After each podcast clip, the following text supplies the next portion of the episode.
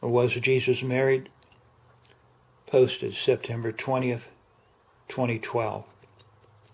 This subject has come up a lot since about the 4th century. The novel Da Vinci Code was our most recent until a Harvard scholar says she has found evidence.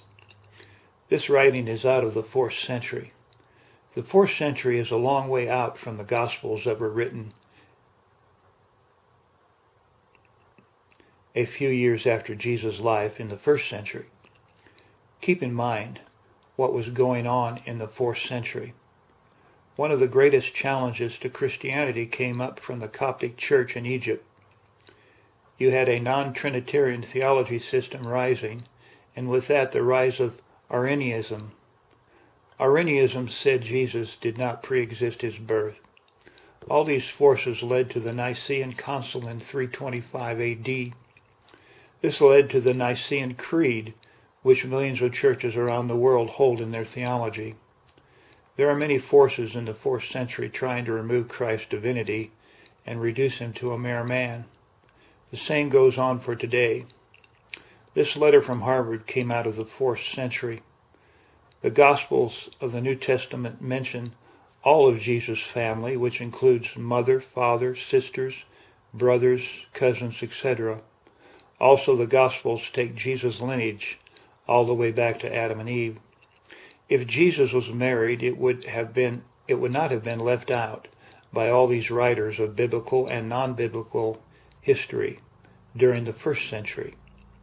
His disciples died promoting the truth and reality of who Christ and would not have died for a fake. Sometimes I joke and say Jesus did not get married because he was too smart. Think about the plan God had for his son Jesus and what it required of him. The cross and all that led up to it. Then after the cross, when would he have time for a wife and kids? Then you would have generations living after Christ who would claim they are his relatives and claim special rights. Jesus is married to his church we are his bride. Jesus said you must be born again. This birth is a spiritual birth that transforms your life and prepares you to receive the Holy Spirit. Are you married to Jesus or are you trying to live without God? The choice is yours. Love demands a choice. You either serve God or you serve Satan.